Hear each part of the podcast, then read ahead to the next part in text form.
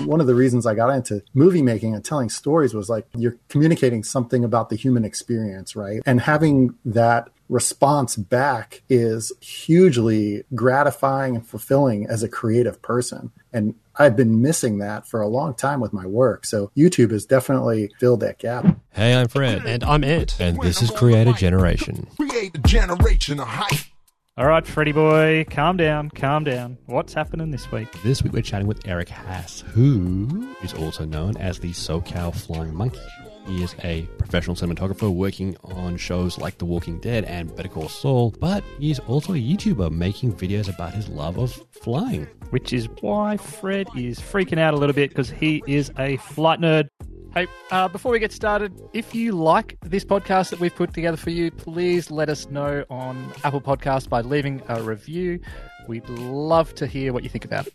Let's go have a chat to Eric. Let's get into it. Let's get into it.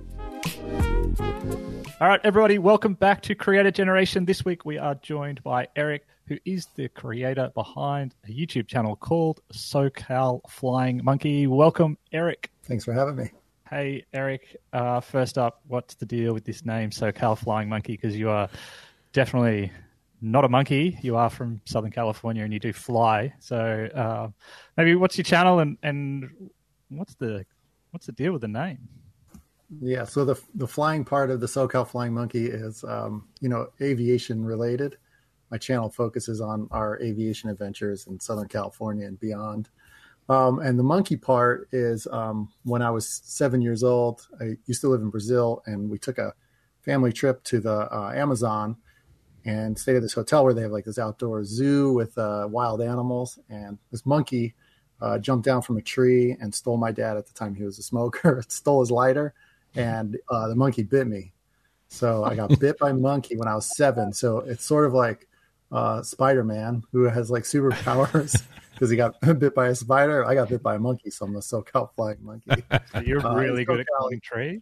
Like, yeah, have you yeah. have you developed like monkey yeah. powers? Like, are there certain things you do really well? Just uh, flying, really. Like you know, the flying monkeys from Wizard of Oz. Right. See, really, the the point is, is that the name really makes no sense. It's just supposed to be something fun and uh, that you wouldn't take too seriously. So there's an element of like humor in the channel too. So um, I had to come up with some kind of name I like monkeys. I like flying, and everything's in Southern California, so that's the SoCal part. So I put it all together. It, it's actually it's distinctive. It, it, does stand out. A lot of YouTubers. Uh, when they start, they often don't really think about the name, and they put it up. And they, when if the channel does really well, they they can end up in a, in a really tricky place if they haven't thought about the name. There's a, a creator we knew. Um, his channel was co- sexual was called Sexual Lobster, and he got to a, a really big size. And he's like, "This is ridiculous. Like this this doesn't make any sense. Uh, he changed it, didn't he? In the end. No, I'm pretty sure it's still sexual lobster, and he's back posting content. Uh, anyway, SoCal Fly Monkey. Look, now I've I've got to say, uh, I'm biased. I do love aviation channels, and Ant has talked about this before, and you know we have, but we've never had any YouTubers on previously who've been in the space. So I'm extra excited to have you here, Eric. Um, is frothing. Absolutely. I'm excited frothing. to be here. I couldn't sleep last night. It's, it's going to well, go in the weird, wonderful place. no, but uh, one of the things um, I guess that's particularly interesting about, about your channel um, is obviously, you know, it shares the, your passion of aviation, but your background isn't in aviation, is it?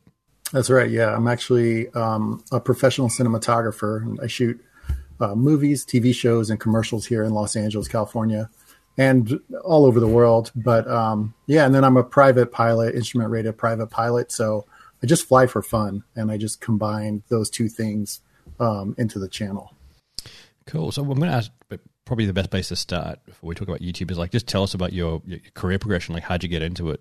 Yeah. So I um when I was a teenager growing up in New Jersey, I really enjoyed making movies with my friends and that was what I did all the time. We just like go out into the woods, get a camera, make some movies.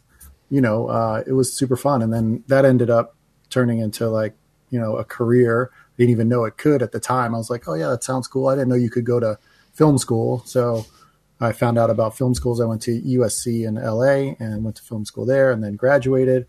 And then I was a camera assistant and a cinematographer kind of at the same time building my reel and shooting pretty much any project that anyone would let me shoot at the time.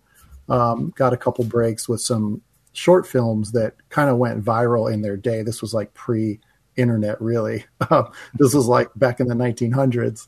Uh, it was like 98. Um, yeah, so got lucky with that stuff. Met met the right people through school, and just built my career as a cinematographer from there. Led to TV shows and movies, and now mostly focusing on uh, shooting commercials. Can you tell us about some of the um, TV shows and movies you worked on? Sure. Yeah, I um, I did a pilot recently um, for ABC and Warner Brothers that was a spin off of a uh, really popular show here in the U.S. called The Middle. Um, that's no longer on the air, but they spun off one of the characters, um, and she was going to have her own show, so we shot the pilot for that.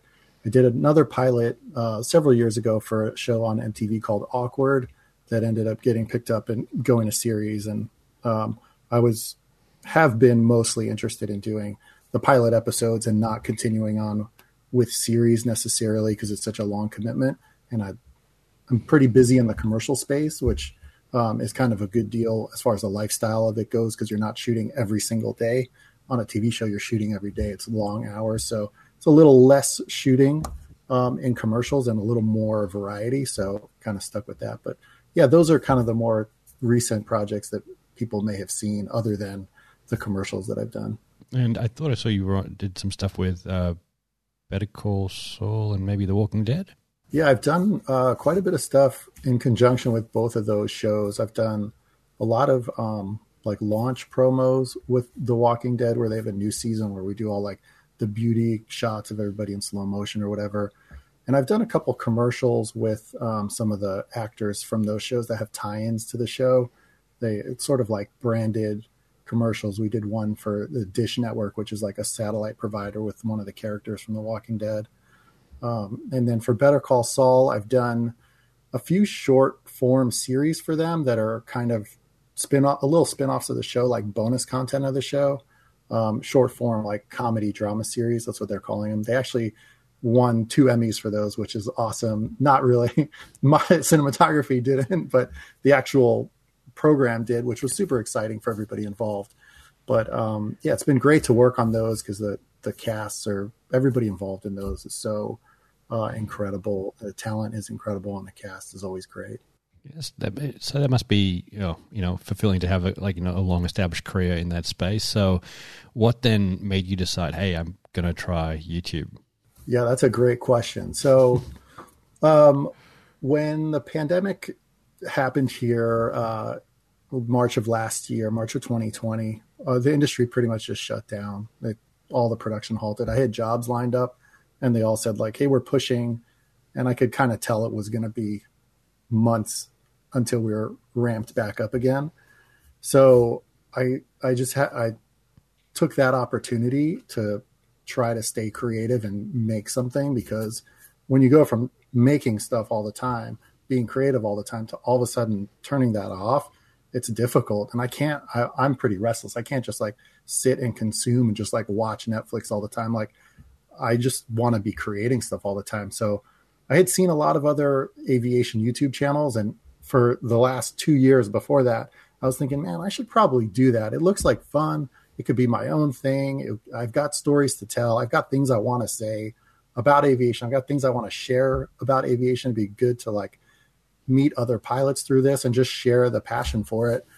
So the opportunity came up just because I was forced to have, you know, I had nothing else that I had to do for work. Um, and the opportunity to like take that time and put it to being creative came up and I decided to jump on it. So um, one of the things that really attracted me to it was the, this was like another element of it. It wasn't just having the time was that in shooting commercials, there's a lot of times when the network that's involved with the branded, if it has a show tie-in or the ad agency or the product or the production company or the director or somebody else has a lot of, they all have opinions about things. And it can be frustrating because you're just there. You know, I, I realize my job is there to serve what they want. And that's, that's part of, that's what it is. So I go into that hundred percent, but it can be frustrating at times creatively especially after you shoot something and then you see how it turns out. It's like I wanted that some of that creative freedom.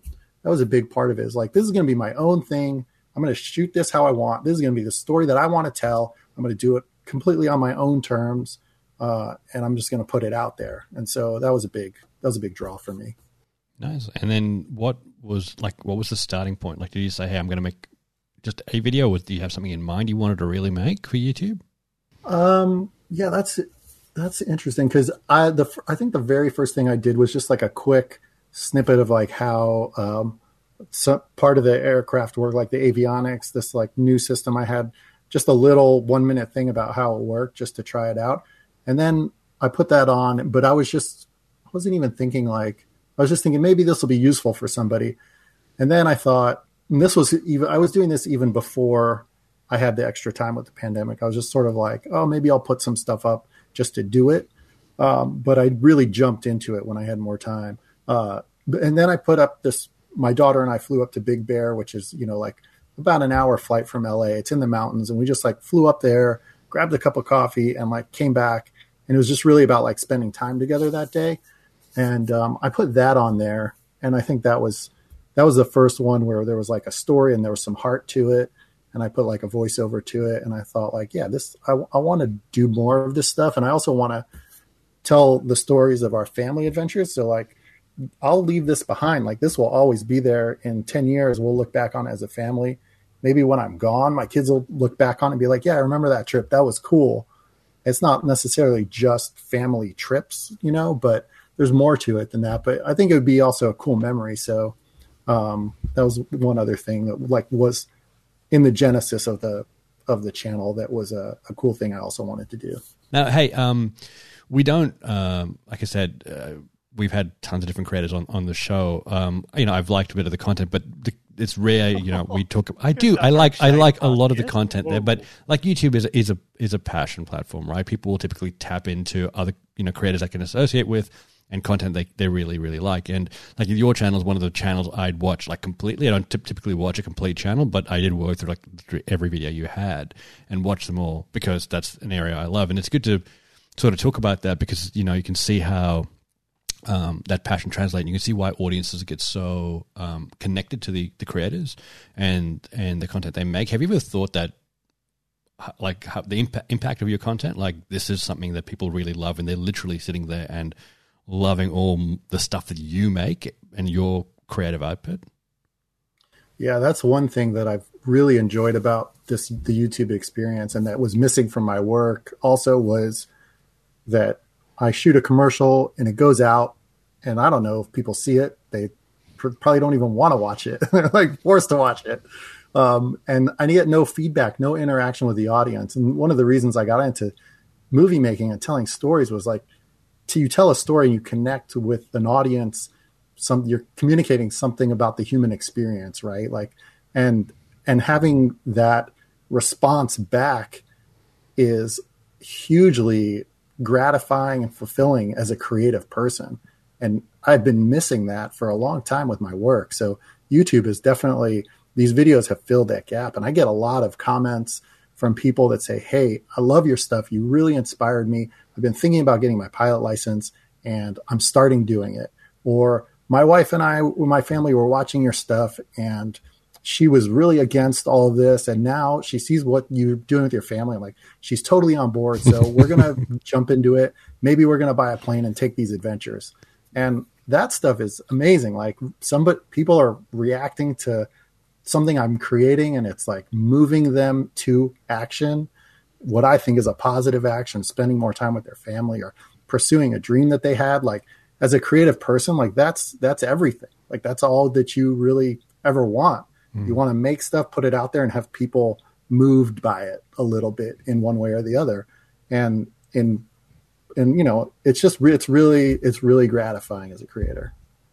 It's really it's interesting that you you talk so much about the audience and the audience experience and like the impact the content has on the audience. Um, and particularly when you you know a, a, big advertising background where like the audience is is important, but um, the the main service is to the brand and the and the product. So it's a, it's a interesting dichotomy there. I I think, and hearing you talk like that. Um, and do you think that that approach, like that audience first almost mentality, or or like it's a, such a big part of it, is helps you or impacts what you create, or do you just make whatever you're going to make, you're going up to Big Big Bear with your daughter, so you're like, well, this is my story, and Yeah. uh, it doesn't matter if anyone likes it, or you, you, do you do you think about that process of audience interaction and, and how they're going to receive the video before you make it, or once you've made it? Yeah, so to be honest, like in the in the beginning, I was just sort of like, I'm just making this stuff because I want to make it. It's for me, creatively. You know, I want to connect with other people, but like, I just want the creative satisfaction out of it. I'm gonna noodle it until it. I'm happy with it. I'm gonna cut it. I'm gonna put music. I'm gonna color it. Like, I'm just gonna take my time on it. And then as I got more into it, and the channel started taking off, I thought, well, maybe it's a good idea to try to like grow the channel like as much as I can and try to get some income from it and like build it up because there's other things that I want to accomplish with it that I could accomplish and reach a wider audience and do more things with it in the future um, if the audience were bigger and I got like some sponsorship and stuff like that. So I started thinking a little bit more about like, well, what do people want to see?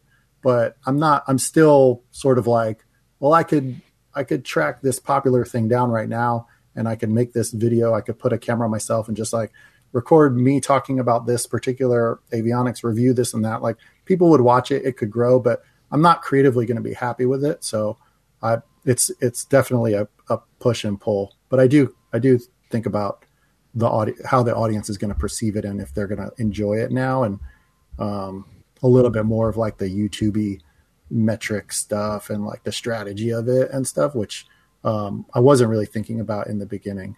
Yeah, awesome. So when you like tell your family or your wife, "Hey, I'm going to start a YouTube channel," and now I'm a, a, a YouTuber, what, what was the, what was the reaction?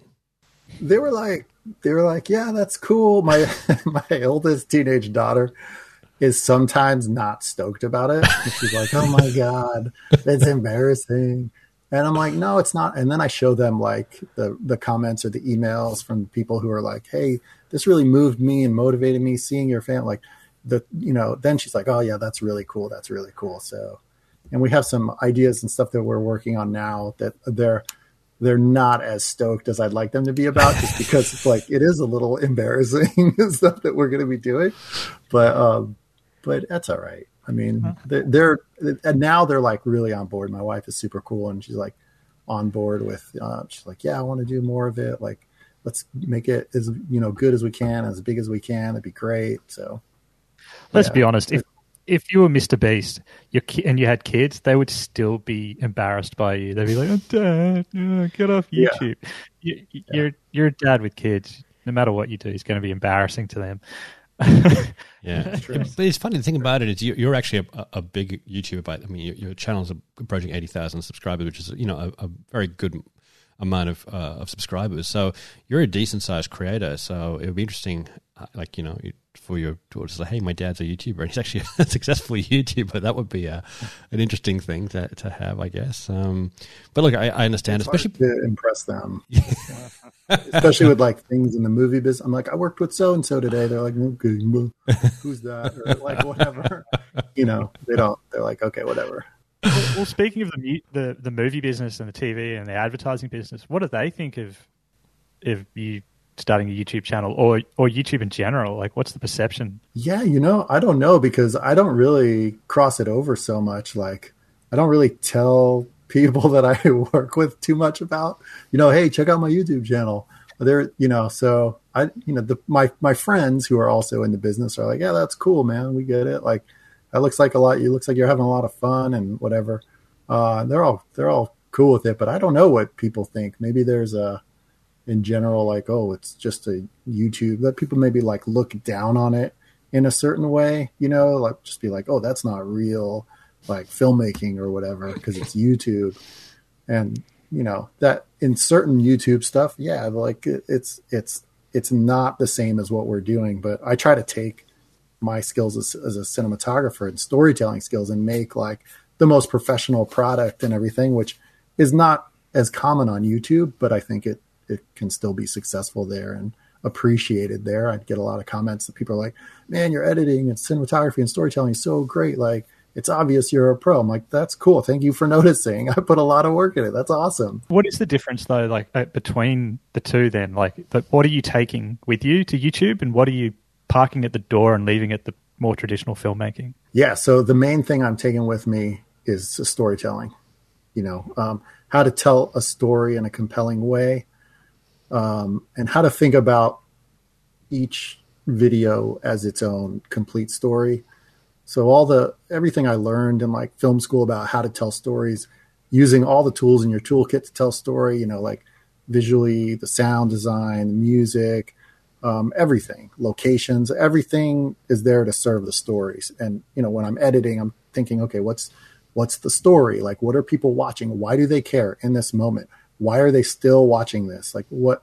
So the storytelling stuff is what I really bring, and I bring all the technical know-how and stuff. But I think like pretty much anybody can learn that. And I'm not using the full depth of my knowledge as a cinematographer or the full skills of my professional cinematography, but I am bringing a lot of elements into it in order to make to raise elevate the production value of it. You know, like I'll shoot up flat profile and I'll color grade it because um, I do color grading also for my professional work, and so like my stuff looks as good as I can make it look with a GoPro. Um, so I'm using everything I know about that camera, even though I don't really use it for work that much. But I use other equipment um, other cameras that I use professionally sometimes on on those videos. So I, I do that. What I'm yeah, I guess what I'm not bringing in is is some of the is is just like working with a crew and working with like bigger equipment, more expensive equipment, and you know like more professional cameras and stuff. Hmm. And, and just so like like I used to work in advertising, particularly production, so I, I know what the sets and stuff look like and the difference. But maybe from your perspective, you can explain what what does like a, a, a commercial set look like? How many people and like how much content are they getting compared to like you as a YouTuber? Yeah, so a commercial set would be could be fifty to hundred people. Um, you know, typically my jobs will have in my camera department be like me and I've got a first assistant camera, second assistant camera, and then like a loader tech person, and then I've got a gaffer and a key grip on the grip and electric side, and each of those guys has three three or four men or women that work for them, and I oversee those. So yeah, crew of like fifty, and big trucks lined up all up and down the street. You know, I'm sure people have seen you know behind the scenes in movies and stuff, and cranes and steady cams and all that stuff. And then on the YouTube side, it's like me with like a little DJI Osmo Pocket running around and a couple GoPros you know, or like a little Sony camera, little DSLR. Um, but man, the technology is so good now, and these cameras are so small and affordable that like we're able to shoot amazing looking stuff with just this little thing that doesn't cost that much money and uh, and cut it on your iMac or whatever. Like it's so empowering and amazing. Because when I started out, it was not like that. We had to beg Kodak to give us a thousand feet of film to shoot and beg Panavision to shoot our give us a free camera. You know, that's what that's how I started, and it was like a major deal just to shoot anything that would look remotely good. Now anybody can shoot something that looks really good with, you know, enough like studying about it. What do you find the, the most transferable skills are in the YouTube space? Like what works really well, and then what is completely you have to you have to throw out the window. Um, what works really well? I'd say like if you're a good editor, that's number one like even beyond like my profession in cinematography but i i did take editing classes at usc and then i did edit professionally when i was first starting out on a couple like tv shows like competition reality shows back when they were kind of in their beginning stages so yeah as an editor that that's a huge skill that that translates really well um, and then wait, what was the second part of the question? Like, yeah, what what doesn't like? Is there are there certain things that you were taught in film school that you just when you try to apply to YouTube, it just don't work at all? I, I would say like some of the some of the story stuff where it's like a little more complicated. YouTube tends to be like, here's like the title of the video, and that's why people are watching it. And the video should sort of be maybe about just like that one thing. And sometimes I'll like in, the, in my earlier videos, I was telling a story, but there was a lot of different aspects of the story and things that I wanted to communicate. And I was like, I, I eventually realized like the the simpler videos with like, hey, this video is just like about this one thing. It's like, oh, this is the the uh, uh, approach that I did into this airport, and it was I got disoriented in the clouds. Like the video is ju- if it's just about that, it's going to be more successful than it is a whole story that has a lot of beats and a lot of and it's still a great story and it has that part in it but people sort of like just because of the structure of like the title of it and a thumbnail that's why they're watching it. And then there's an expectation there from it. It's just the the, the platform and the format kind of lends itself to like just tell this one simple thing. So that's the thing that that does translate and doesn't translate if that mm. makes sense i mean you, you talked about obviously you filmed your aviation adventures um, it I guess there is a you know flying a plane is already you know uh, not tricky enough, but you you know you got it requires a fair bit of concentration when you add, you know, filming in there, that must be a, a bit of a challenge as well. Especially when you're trying to think about the shot you're getting when you're trying to fly right. a plane. Um, it's something like that. Some occasionally other pilots will give us um, a little bit of flack about. Just be like, oh, you know, what's a distraction to have cameras in the cockpit, and it and it certainly can be. But um, I prepare myself, like I set everything up and I record it and start the audio, and then that's it. And I don't think about it I don't think about what's going to make it for the story. And I tend in my videos not to like directly address the camera like a vlog and be like, here we are flying, blah, blah, blah. Like, I don't really do that. I just like fly, we do our thing. And then I look at the footage and I go, okay, this was an interesting part of the flight. I'm going to make a story and I use voiceover. So I, I'm really not thinking about that part of it. When we're on the ground and before the flight or after, or we're at a destination, then I'm thinking like, oh, let me get this shot. I brought my drone to get this thing or, I want to shoot these kinds of things. But um, when we're actually flying, like I'm just really just flying. The cameras are there, sort of capturing it. Uh, in in a couple of your videos, I mean, you've seen you know um, all pilots sort of have close calls, but I've seen a couple of your videos where you actually have been recording, and you know there have been some interesting close calls which you managed to cap- capture. You want to just sort of chat to us about how when when that ha- well, firstly tell us what they were, and then how that translated into a video. Yeah, we had one where we were flying, and then there was a uh, another plane that we could see on our traffic alert system that was close by, and I, I could I couldn't see him visually, and then he turned towards us, and it was just kind of really tense when you see on the little on the iPad, basically of an iPad, and you see the traffic target like coming towards you closer and closer, and you can't see him. Where is he? Everybody's looking. So um, that was one instance uh, where it was kind of kind of nerve wracking. And then there was another where, you know, another video where we had like really gusty winds. We had to go around two or three times before we would land. And it was at the, at the edge of my personal minimums as far as like crosswinds and stuff. So tricky landings. And in the, both those cases, like I'm definitely not thinking about the shooting or the story or anything. I, I am after I land go, oh man, we got that.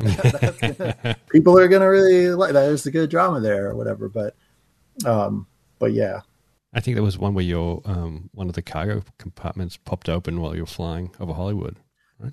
Oh right, yeah. So the front baggage compartment on the airplane has there's like a front baggage compartment. There's a baggage door, and I forgot to to lock it and latch it. I think it might have popped it, but it as I was flying, like going to look at the Hollywood sign, and make a couple turns, doing a little sightseeing flight at sunset, like on my own, just for fun the thing pops open and I've got stuff in there. I've got equipment in there that can fall out over Hollywood. And I was just, it was just crazy. I was, you know, terrified that, uh, so I didn't make any right turns. It was like only left turns and had to like call air traffic control. And I wasn't far from my home airport. It was only a few miles. So it was maybe like four or five minutes in the air with this thing open. Um, there was a lot of dangerous aspects of that. Luckily, everything worked out. And when I got on the ground, I was like, "Oh, I hope I hope those cameras recorded because this will be a really good lesson for other people too. Like, hey, yeah. you got to do a better pre-flight than I did. Yeah. Part of my channel is like showing my mistakes too, which uh, not a lot of people in the aviation space do. It's it is good because the, you see the community sort of rally around that. Like so many of them talk about like you know what that meant to see that and like the lessons that like they learned from that, and then they reflect on their own experience. It's like a it's a really I mean strong community builder, and like people share a lot of information across that, which is which is great. You know, I mean YouTube is not just an entertainment area, but it is somewhere where play people can learn more about sort of what they love as well, um, which you sort of highlighted. But I guess yeah, at the end of the day, though, when you you do are able to capture that, that must be also I mean it's scary and it's rewarding though, isn't it? It is, yeah, it is rewarding, and it is it is nice when like I, I'll put up things where I've made mistakes on certain approaches or know, there's things I could have done better to hold. And I talk about it in the videos to hold myself accountable because I want to be the best pilot that I can be. And I get comments where like, "Hey, this is a really refreshing approach," or like, "Good on you for, you know, showing your mistakes." Not nobody else really is doing that. I get a lot of feedback like that. I think it's a valuable thing for the aviation community because it'll make aviation safer for everybody if we're having this attitude uh, like a not a macho attitude about it. That's one of the things they teach you in the in the training for being a private pilot is a hazardous attitudes. One of them is like this macho attitude like oh i'm so so awesome about this. Um, I, I make no mistakes. Um, and i take the opposite like hey you can come with your criticism because i will hold myself to account. If i hold myself to account it'll make this community better it'll make it safer um, and I think that's and and it'll make my flying safer too, mm. selfishly.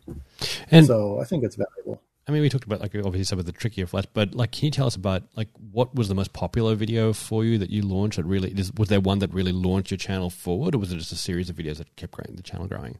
Yeah, there was one video, and it was um, it was pretty much right after the pandemic started, and I wanted to make a video about the renovation of my airplane because I bought this airplane and we did everything, replaced the engine, all the whole panel, the electronics in it, and the interior. Um, pretty much like every, it's like be, buying like a super beat up classic car and like making it almost like new again.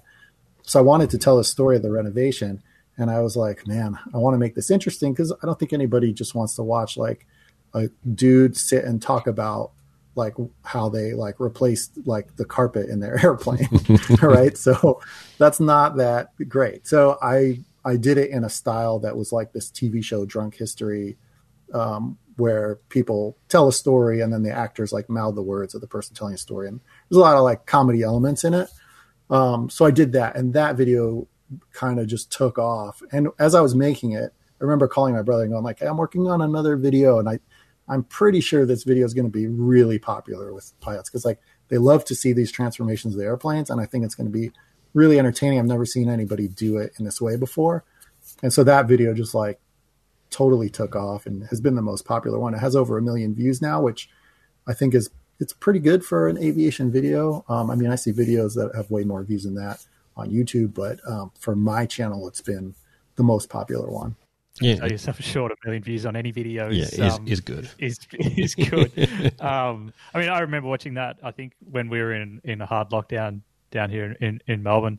Um, and like everyone probably knows already, I'm not a, a, aviation buff by any means, but it it's very much like one of those. Yeah, like you use the analogy of like doing up your car or a van, um, like a renovate. But it's like yeah, such a really great story that it like doesn't matter what you like your passion sort of carried it and the the way you told that story rather than like it doesn't matter if you like planes or if you're into cars or whatever it's kind of like the same reason people love watching west coast customs or anything like that. But even a, a, a higher your video would be a higher production value than than those tv shows mm. um in, in for that. so yeah no it's it's it's it's really interesting to see how like the the niche passion can can sort of transcend that and and like I'm sure that the million people that have watched that aren't all aviation buffs mm. for sure. There's at least one like me, but yeah, like I think that's kind of that's the kind of content that goes beyond the the super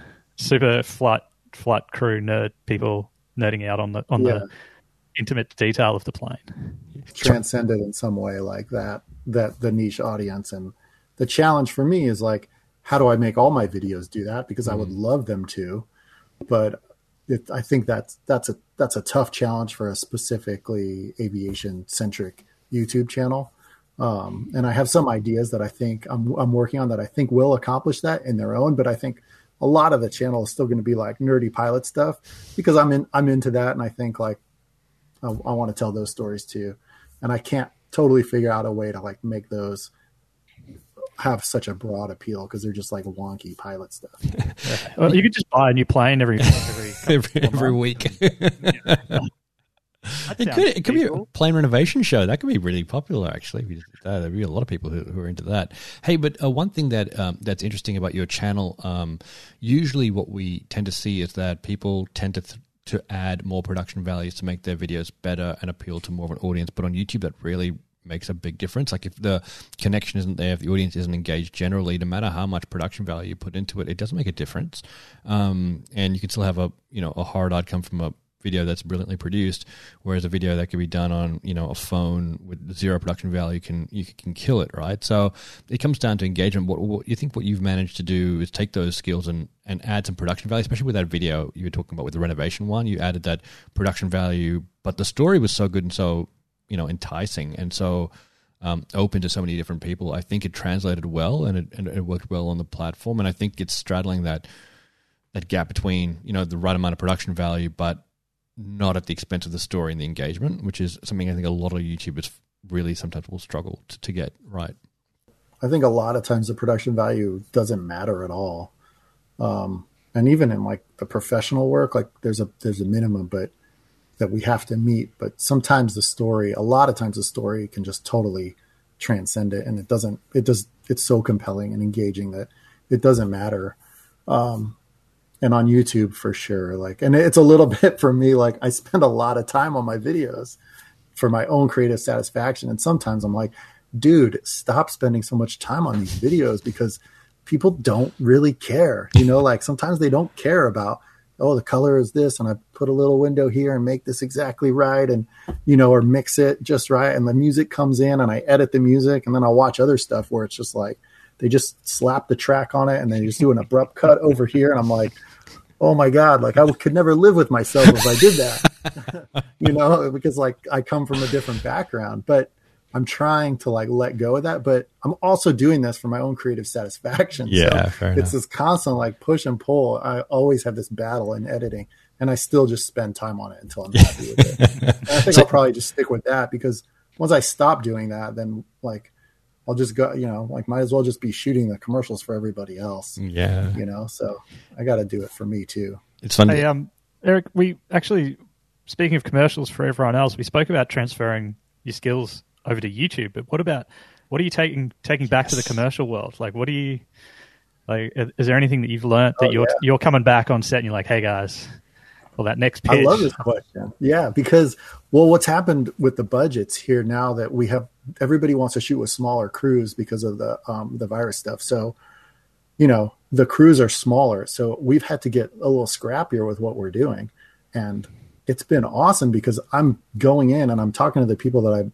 worked with for a long time and saying like, I've been doing some like stuff on my own a little bit, like I'm and and those skills that I've developed a little bit more, like oh, just like yeah, I'm, I'm, I can make this look good with barely anything because I'm like doing it all the time now, um, and yeah, I'm bringing that back to set for sure. Like I just had a job where it was, it was um, with this musician um, with Raphael Saadiq in his studio, and it was me and one other person, and we had three cameras uh, and like there's like 50 people on the zoom for the clients and the network and everybody and it's me and one other guy a friend of mine and we set up like three cameras and one's on a motorized slider and this and that and it's just like we're we had to use like lightweight stuff that was easy to move around and like a little more prosumery cameras but applying all of my like lighting knowledge from like my real jobs and then applying a lot of this like do it yourself camera stuff from youtube and it just like came together and the thing is it looks it was for lexus and like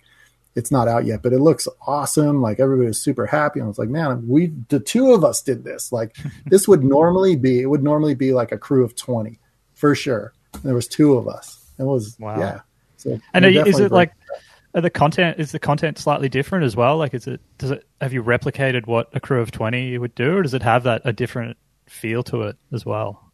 No, we're doing just like the same stuff we were doing before, but with with fewer people, and all the jobs are really getting like that. Where it's just like, oh no, we, we want they want to cut it down for, you know, COVID reasons. Everybody's got to stay six feet, and it's like, yeah, it's it's more work now than it than it's been, and it's with fewer people. So this crossover is really happening. You know, it's gonna just keep going. The stuff I see on YouTube.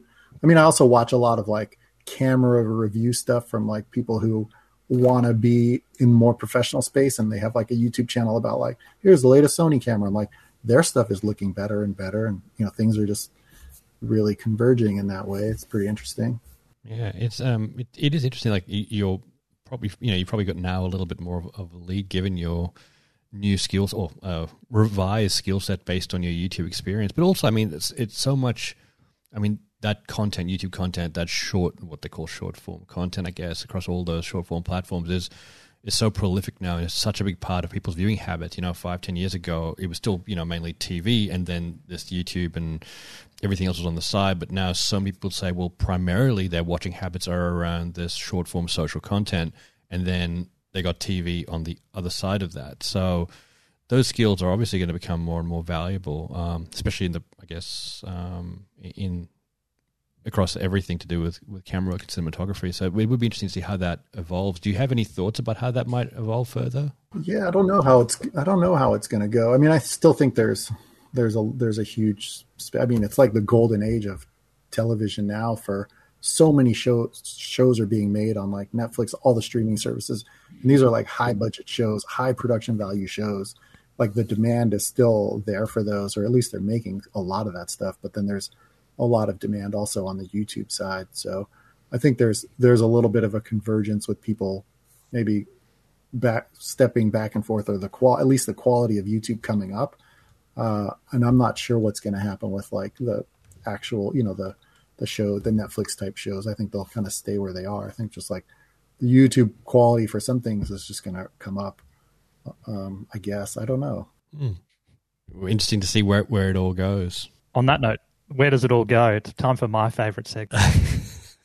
where we get to go down the YouTube or internet rabbit hole. Like that segue? I'm working on them. I'm trying to make some really radio radio segues. Oh, but, this is this is where I, I, get to find out and pick, pick find where the depths of uh, the internet has taken you lately. Um, where has the YouTube or internet rabbit hole led you astray or led you to somewhere you wanted to go? Oh, so yeah, I've been really mostly watching like um like DIY engineering project videos um with uh you know starting with like Mark Rober who's like, you know, huge YouTuber. Um but all all the channels like that cuz my daughter is 13, she's into like making stuff. We actually took like Mark Rober's like monthly course on engineering and we made a couple projects together so we've been watching like all these engineering kind of like project things. So and that sort of just goes on and on and on.